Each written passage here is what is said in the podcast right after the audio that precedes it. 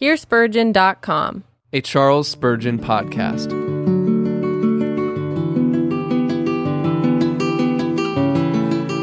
Christ manifesting himself to his people.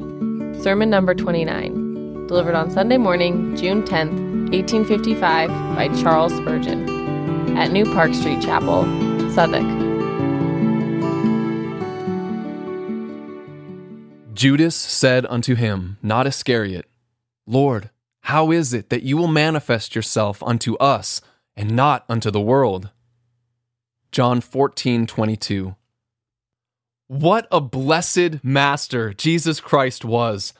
How familiar did he allow his disciples to make themselves with him, though he was the Lord of life and glory, the great and mighty one, as well as the man of Nazareth. Yet see how he talks with his poor disciples, the fishermen, just as if he had been one of the same class and order with themselves.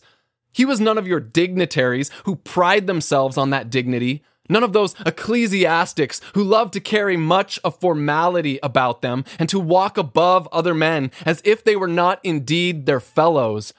But he talks to his disciples just as a father would to his children, even more kindly than a master might to his pupils. He lets them put the simplest questions to him, and instead of rebuking them for their familiarity, he condescends to answer everything they please to ask him. Philip uttered a sentence which one would think no sensible man, who had been so long time with Jesus, ever could have troubled him with. He said, Show us the Father, and it suffices us. A stupid idea, as if Jesus Christ could show the Father, that is to say, could show God to Philip. And Jesus kindly answered, Have you been so long time with me, and have you not known me, Philip? Do you not believe that I am in the Father, and the Father in me? He that has seen me has seen the Father. And now comes Judas, not Iscariot, and he also puts a very simple and easy question, one he needed not to have asked. But Jesus Christ, instead of rebuking him, simply passes on to another subject and forbears most wisely to answer the inquiry, because he would teach him more by silence than he could do by an explanation. We must also notice here how very particular the Holy Spirit is that a good man should not be confounded with a bad one. He says, Judas, not Iscariot. There were two of the name of Judas, the one who betrayed our Lord, and the other who wrote the epistle of Jude, who should properly have been called Judas. Some of us, in reading the name Judas, might have said, Ah, it was that traitor Judas Iscariot that asked the question, but the Holy Spirit would not allow this mistake to be made. This again should teach us that it is not an idle wish for us to desire that our name should be handed down to posterity. We ought all to wish to have an unblemished character. We ought to desire to have that promise fulfilled. The memory of the just is blessed. I would not wish my name to be mistaken for that of some criminal who was hanged. I would not wish to have my name written, even by mistake, in the calendar of infamy. However much I may now be misrepresented, it will one day be known that I have honestly striven for the glory of my Master, and God will say, Judas, not Iscariot, the man was no deceiver after all. But we will now forsake Judas altogether and proceed to look at our text. It contains two things. First, an important fact. Secondly, an interesting inquiry. Lord, how is it that you will manifest yourself unto us and not unto the world?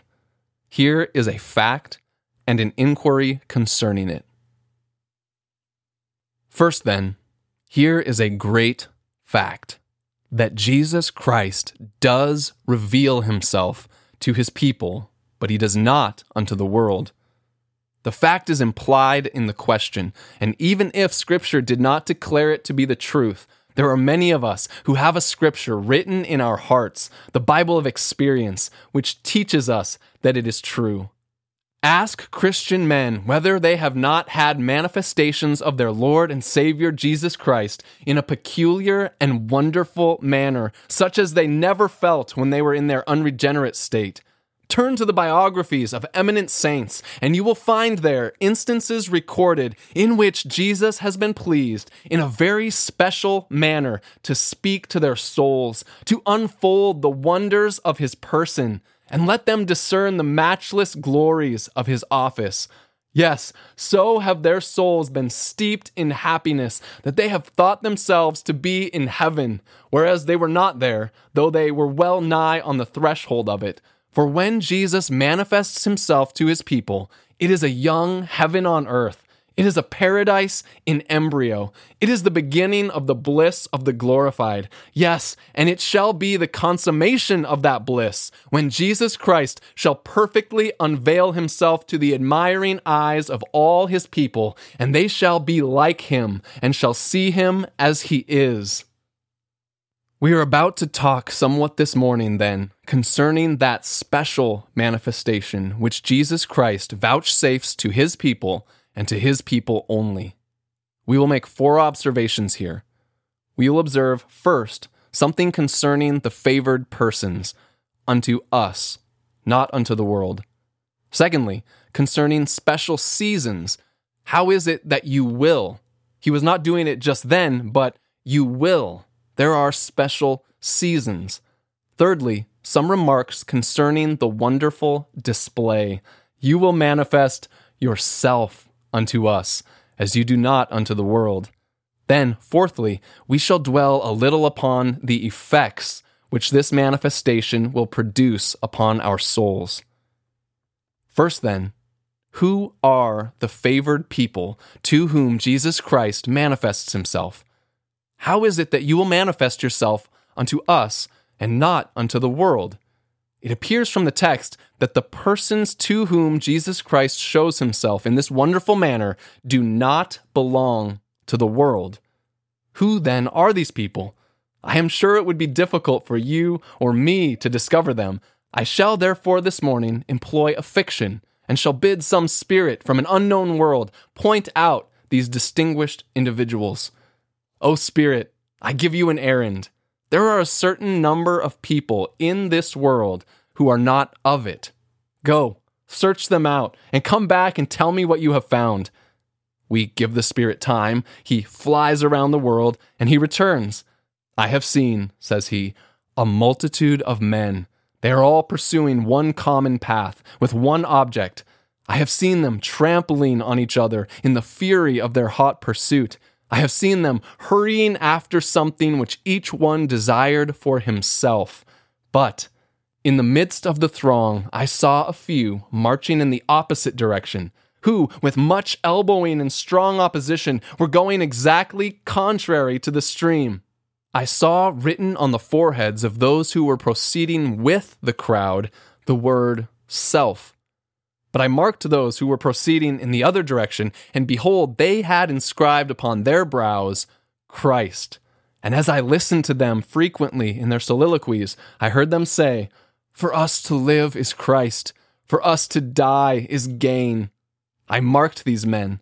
I saw them constantly pursuing their way in the teeth of all defiance, going against every opposition.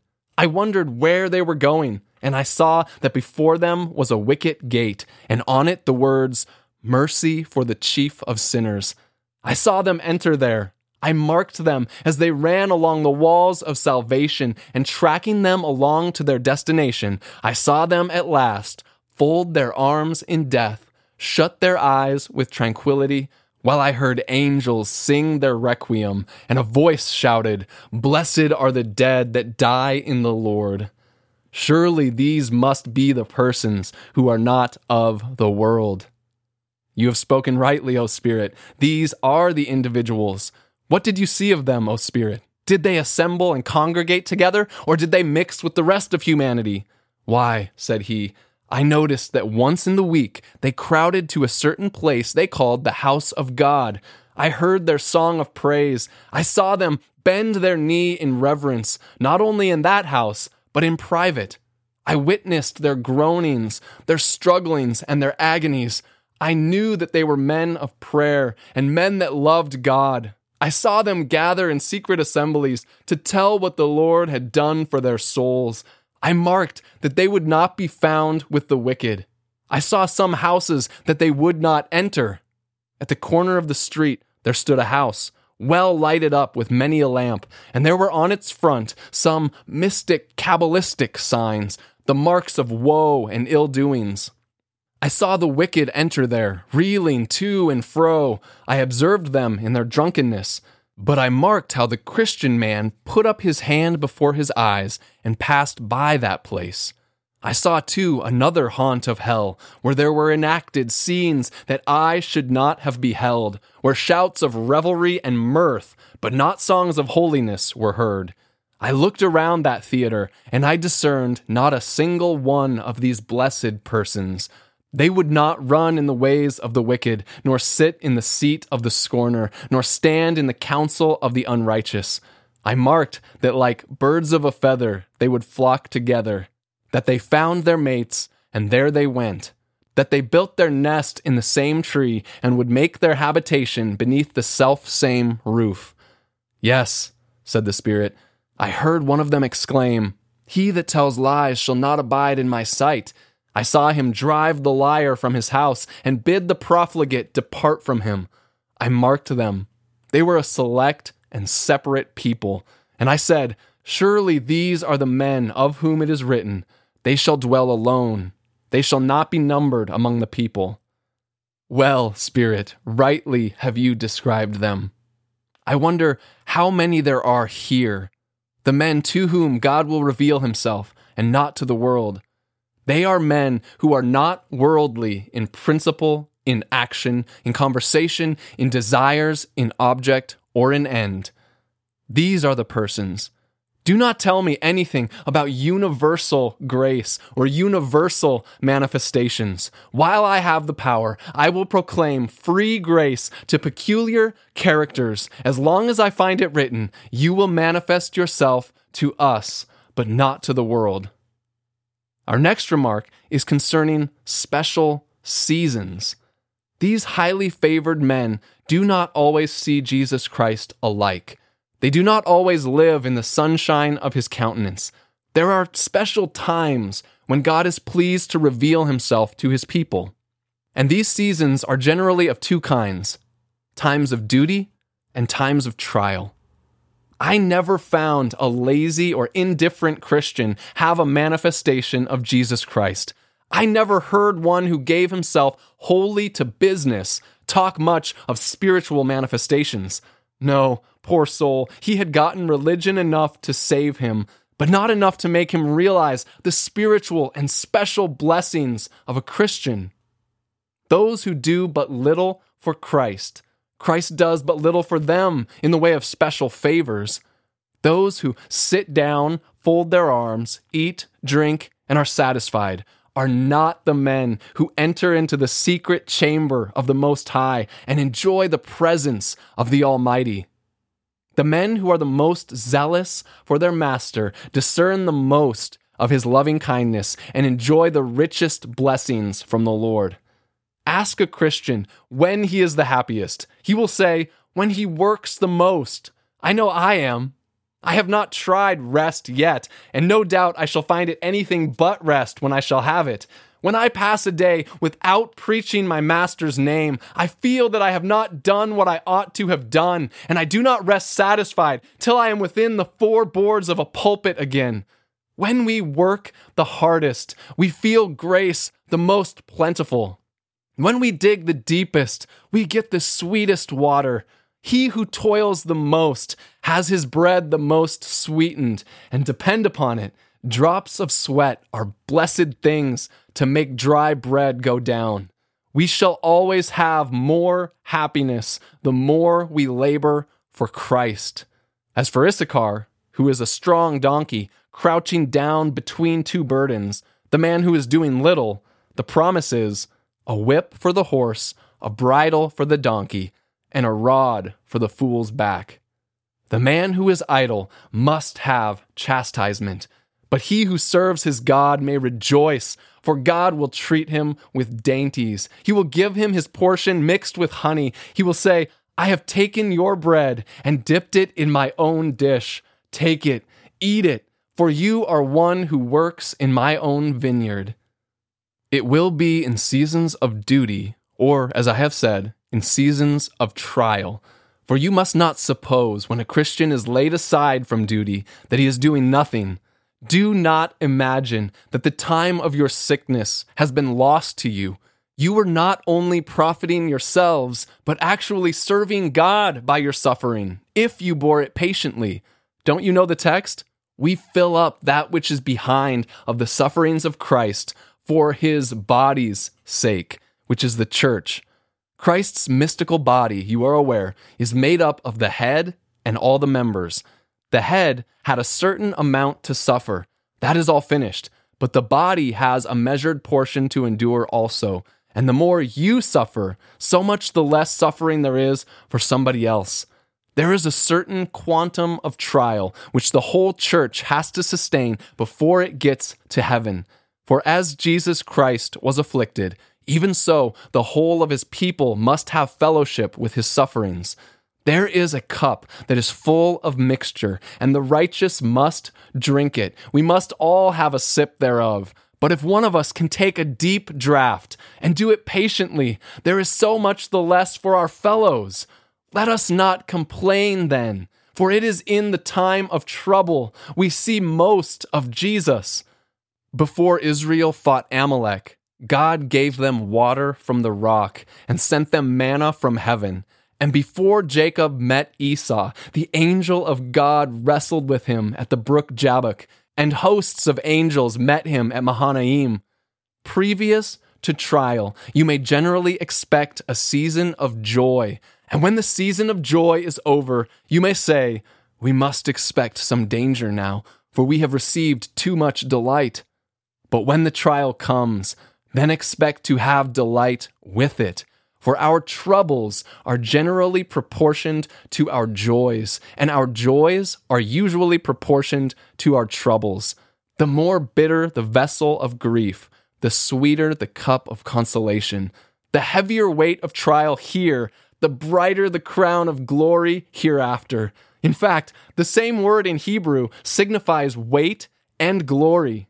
A weight of trouble is a glory to a Christian, for it is an honor to him. And glory is a weight, for it often bows him down and makes him lie low at his master's feet.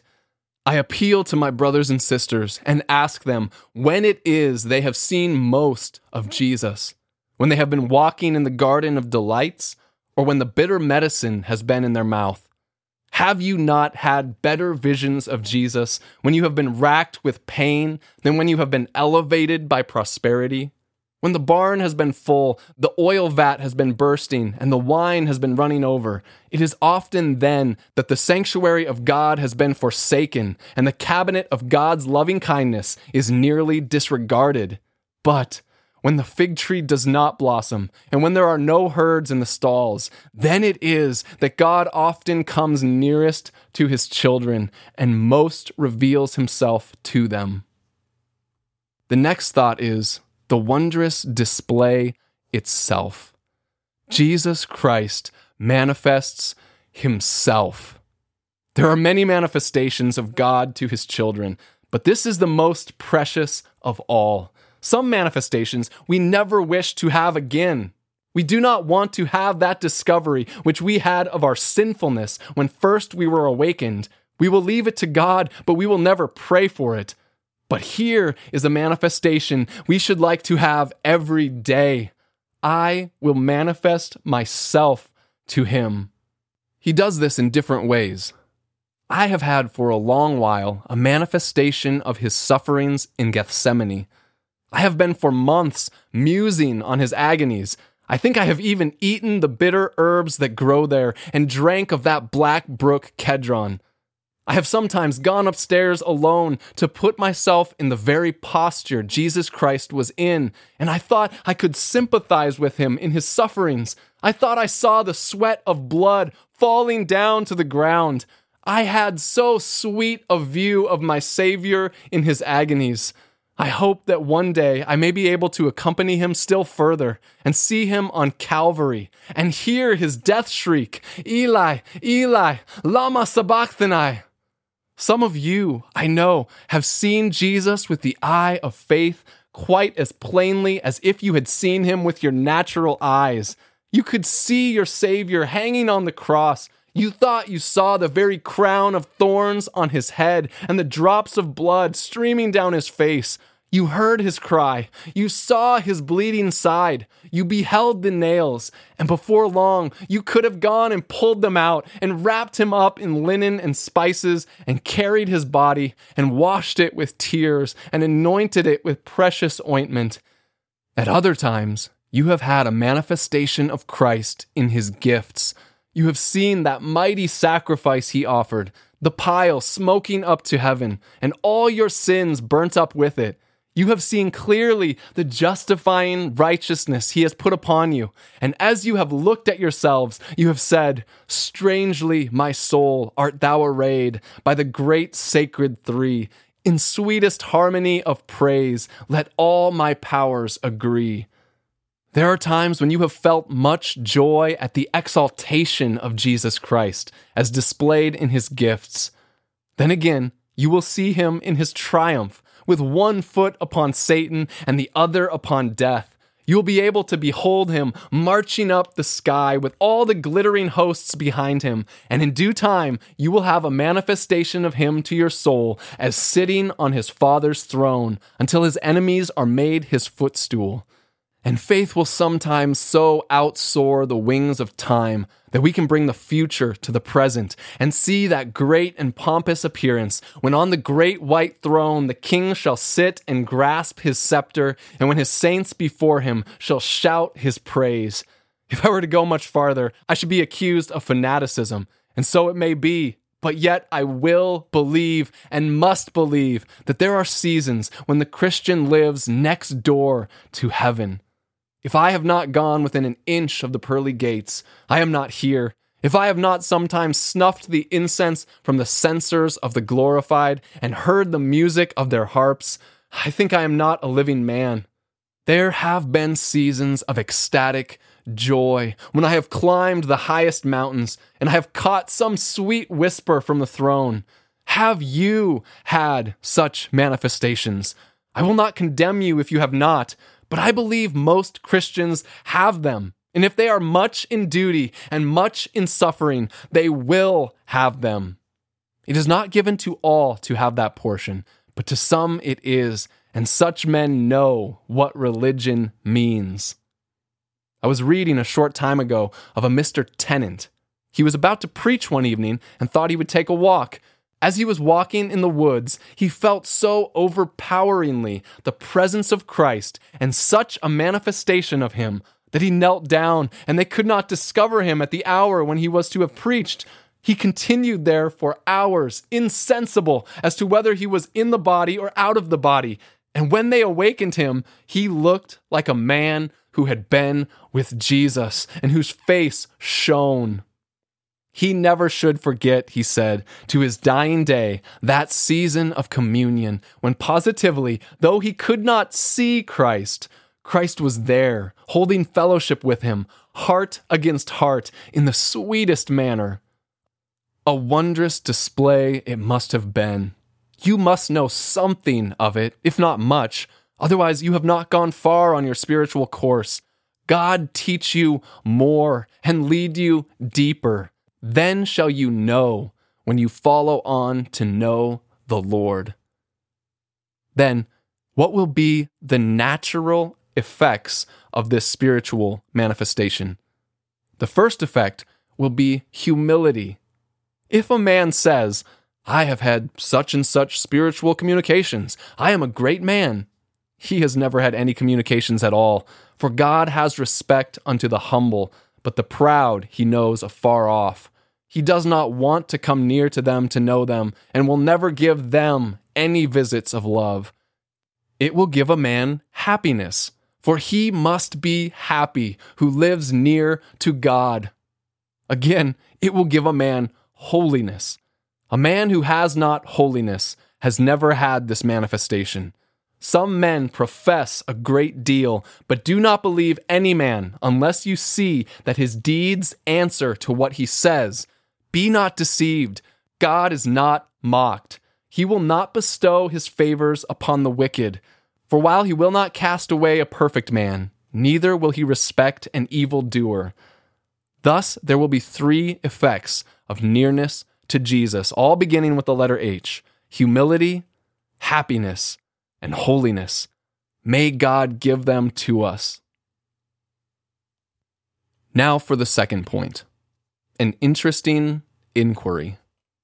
Judas said, How is it that you will manifest yourself unto us and not unto the world? How was this inquiry suggested, and how was it answered? First, it was suggested by ignorance. Poor Judas thought, How can Jesus manifest himself to us and not to the world? Why, if he comes down again, the world will see him as well as we do. How can he do it? Suppose he appears in a chariot of fire or descends in a cloudy pillar. If we see him, the world must see him too. So, poor thing, he very ignorantly said, How can it be, Lord? Perhaps, too, the question was put by reason of his great kindness. Ah, Lord, said he, how can it be that you will manifest yourself to us and not unto the world? He was slightly an Arminian. He wanted it all to be given to everybody. And he said, How is it that you will manifest yourself to us and not unto the world? O Lord, said he, I wish it were for everybody. I wish it were. My benevolence bids me wish it. Ah, my beloved, we never need be more benevolent than God is. Some say, if all sinners were saved, it would glorify God more. Certainly, God knows better than we do how many sinners will glorify Him, and we had better leave the number to Him and not get meddling with what we have no business with. It says in Scripture, fools will be meddling, and fools they are who go meddling with what is no concern of theirs. But however this was, Judas said, Lord, how is it that you will manifest yourself unto us and not unto the world? Perhaps again, it was love to his master that made him put the question Oh Lord, I thought you would come and be king over all the world, and now it appears that you are only to be king over some. He wished Christ's dominion might be universal. He wanted to see every heart the Savior's throne. He desired everyone to bow to him, and a very just and laudable wish it was. And so he asked Christ, How can it be, Lord, that you will not conquer all? Jesus never answered the question. It was right to ask it, but we shall never get the solution of it till we get up yonder. Perhaps not there. Yet again, perhaps the question was proposed by admiration. Oh, said he, how is it that you will manifest yourself to us and not unto the world? Why, he might have said of himself, What am I? What is my brother Peter here? Nothing but a fisherman. What is John? Nothing but a fisherman. And as for Matthew, he was a publican and cheated hundreds. And Zacchaeus, how many widows' houses did he devour? And yet you say you will manifest yourself unto us and not unto the world? There stands Mary the sinner. What did she do that you should manifest yourself to her? And there is Mary Magdalene. She had seven demons. Lord, how is it that you will manifest yourself unto us and not unto the world? Is not this a question we have often had to ask of our own souls? Pause, my soul, adore and wonder. Ask, oh, why such love to me? And the only answer we could give was, Grace has put me in the number of the Savior's family. Come to me and ask me, Sir, why am I a Christian? Why does God love me? I must reply, Because He does love you. Why does he love me? The only answer I can give you again is because he would love you. For it is written, He will have mercy on whom he will have mercy. Surely we might admiringly stand here and say, Lord, why, Lord? Why do you manifest yourself unto us and not unto the world? Yes, but some would say, Because you are better than the world. That is the reason. A fine lot, better by nature, certainly. Better than the world by nature? Why, some of us were rather worse. There are some of you here who indulged once in every form of vice, who would blush to stand up here and tell the sins you have committed. But God has manifested himself to you as he does not unto the world. Surely we have a perpetual cause of wonder in the doings of sovereign grace. But what is the answer? Why does Christ manifest himself to some as he does not to the world? The question was not answered, for it was unanswerable. Our Lord went on to say, If a man love me, he will keep my words, and my Father will love him, and we will come unto him and make our abode with him. He did not tell him why he would manifest himself unto them and not unto the world. I have often been asked this question myself. You say God manifests himself to some and not to others? Can you tell me why? Well, Jesus Christ did not, and I cannot be expected to do it any more than he did. But I will ask you whether you have any objection to it. Is it not enough that he should do so? He has declared that he has power over the clay to make of the same lump one vessel unto honor and another unto dishonor. And if someone finds fault, he says, Who are you, O man? Shall the thing formed say to him that formed it, Why have you made me thus? What man shall ask of his father, Why have you begotten me? Am I not God, and can I not do what I will with my own? But, says the objector, is it not unjust for God to manifest himself to one and not to the other? God replies, Do you charge me with injustice? In what respect? Do I owe you anything? Bring the bill and I will pay it. Do I owe you grace? Then grace would not be grace, it would be a debt. If I owe you grace, you shall have it. But why should my brother have it? He is equally as bad as I. Surely, replies the king, I may give as I please. You have two beggars at your door. Have you not a right to turn one away and give the other something? And can I not do as I will with my own? I will have mercy upon whom I will have mercy, and to whom I will give it. Well, says the objector, suppose I ask and plead for it. Shall I not have it? Yes, you shall, says God, for so the promise runs Everyone that asks receives, and he that seeks finds, and to him that knocks it shall be opened.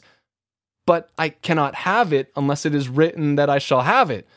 Yes, but if you ask, it is written that you shall ask, and the means are as much ordained as the end. You could not ask unless I inclined you. And now do not talk to me of injustice. I ask you to find the passage in my word where I ever promised to give grace to everyone. Vile wretch, have you not rebelled against me? Your doom is to be sent to hell forever. Do you not deserve it? Yes. Then who are you that dares to accuse me of injustice? If I have fifty men on a scaffold to be hanged, have I not a right to pardon which I will, and give the punishment to all the rest? Will you not yield to it? No, says the objector, I will never yield to it. Then, my friend, expect not salvation till you do.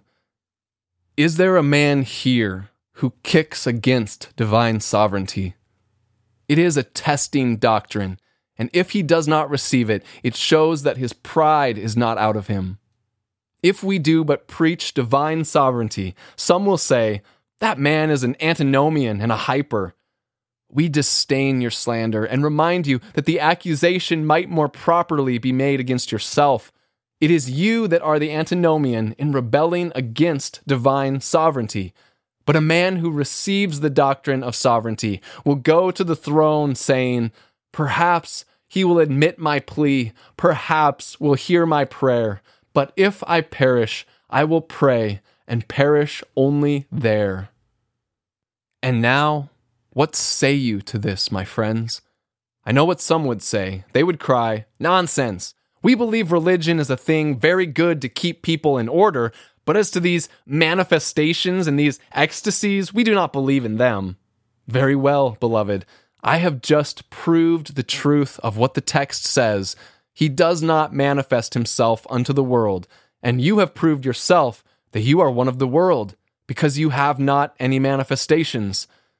But there are some Christians here who say, We do not know much about these manifestations. No, I know you do not. The church has been getting for the last few years into a lean, starved state. God has sent very few preachers who would preach up these special things, and the church has been getting lower and lower. And what would become of us, I cannot tell, if there were not saved a little salt, which God has scattered over the putrefying mass. Some of us have been living on low ground when we might have been standing on high places. We have been tarrying in the valley of Baca when we might as well have been living on the top of Carmel. I would not choose to dwell in a valley if I might build my house on the delectable mountains.